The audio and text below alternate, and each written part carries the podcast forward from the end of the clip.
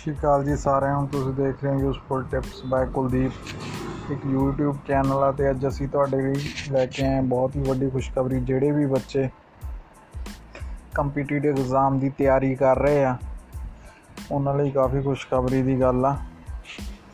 ਕਿਉਂਕਿ ਉਹਨਾਂ ਲਈ ਬਹੁਤ ਹੀ ਵੱਡੀ ਜਿਹੜੀ ਰਿਕਰੂਟਮੈਂਟ ਆ ਉਹ ਆ ਚੁੱਕੀ ਆ। HSSC ਕੈਨਲ ਪਟਵਾਰੀ ਦੇ ਵਿੱਚ ਦੋ ਰਿਕਰੂਟਮੈਂਟਸ ਆਈਆਂ ਨੇ।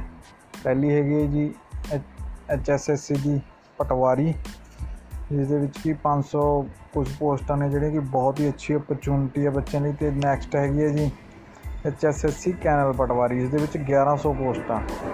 ਤੇ ਜਿਹੜੇ ਵੀ ਬੱਚੇ ਤਿਆਰੀ ਕਰ ਰਹੇ ਜਾਂ ਉਡੀਕ ਕਰ ਰਹੇ ਸੀ ਗਵਰਨਮੈਂਟ ਜੌਬ ਦੀ, ਉਹਨਾਂ ਲਈ ਬਹੁਤ ਹੀ ਵਧੀਆ ਖੁਸ਼ਖਬਰੀ ਆ।